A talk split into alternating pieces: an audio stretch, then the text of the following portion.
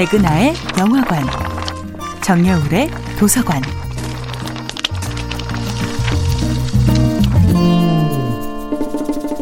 안녕하세요. 여러분과 아름답고 풍요로운 책 이야기를 나누고 있는 작가 정여울입니다. 이번 주에 만나보고 있는 작품은 소포클레스의 오이디푸스 왕입니다.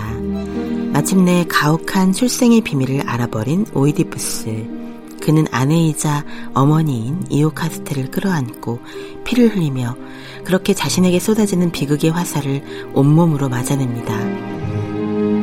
나라는 사람은 태어나선 안 되는 부모에게서 태어났고 결혼해선 안 되는 사람과 결혼했으며 죽여선 안 되는 사람을 죽였구나.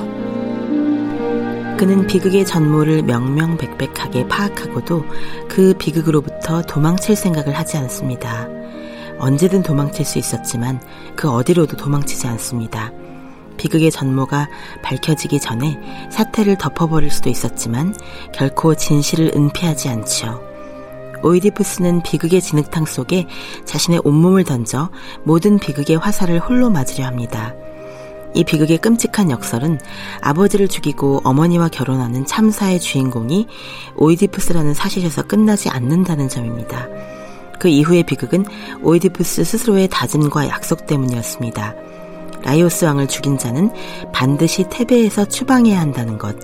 그 누구도 그를 집안에 들이지 못하고 어떤 사람도 그에게 말을 걸어서는 안 된다는 것.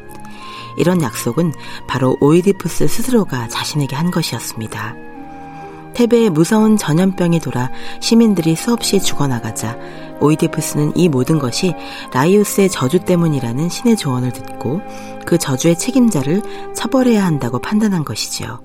그러나 가장 손쉬운 해결 방법인 고통의 영원한 종말, 죽음을 택하지 않습니다. 살아남아서 가장 고통스러운 방식으로 비극의 의미를 매 순간 곱씹는 길을 택합니다. 그는 죽음이라는 가장 확실한 도피의 길을 선택하지 않지요. 살아서 비극의 의미를 견디는 길을, 살아서 비극의 의미를 매일매일 헤아리는 길을 택합니다. 오이디푸스를 추락과 실패의 대명사로 생각하시는 분들이 많지요.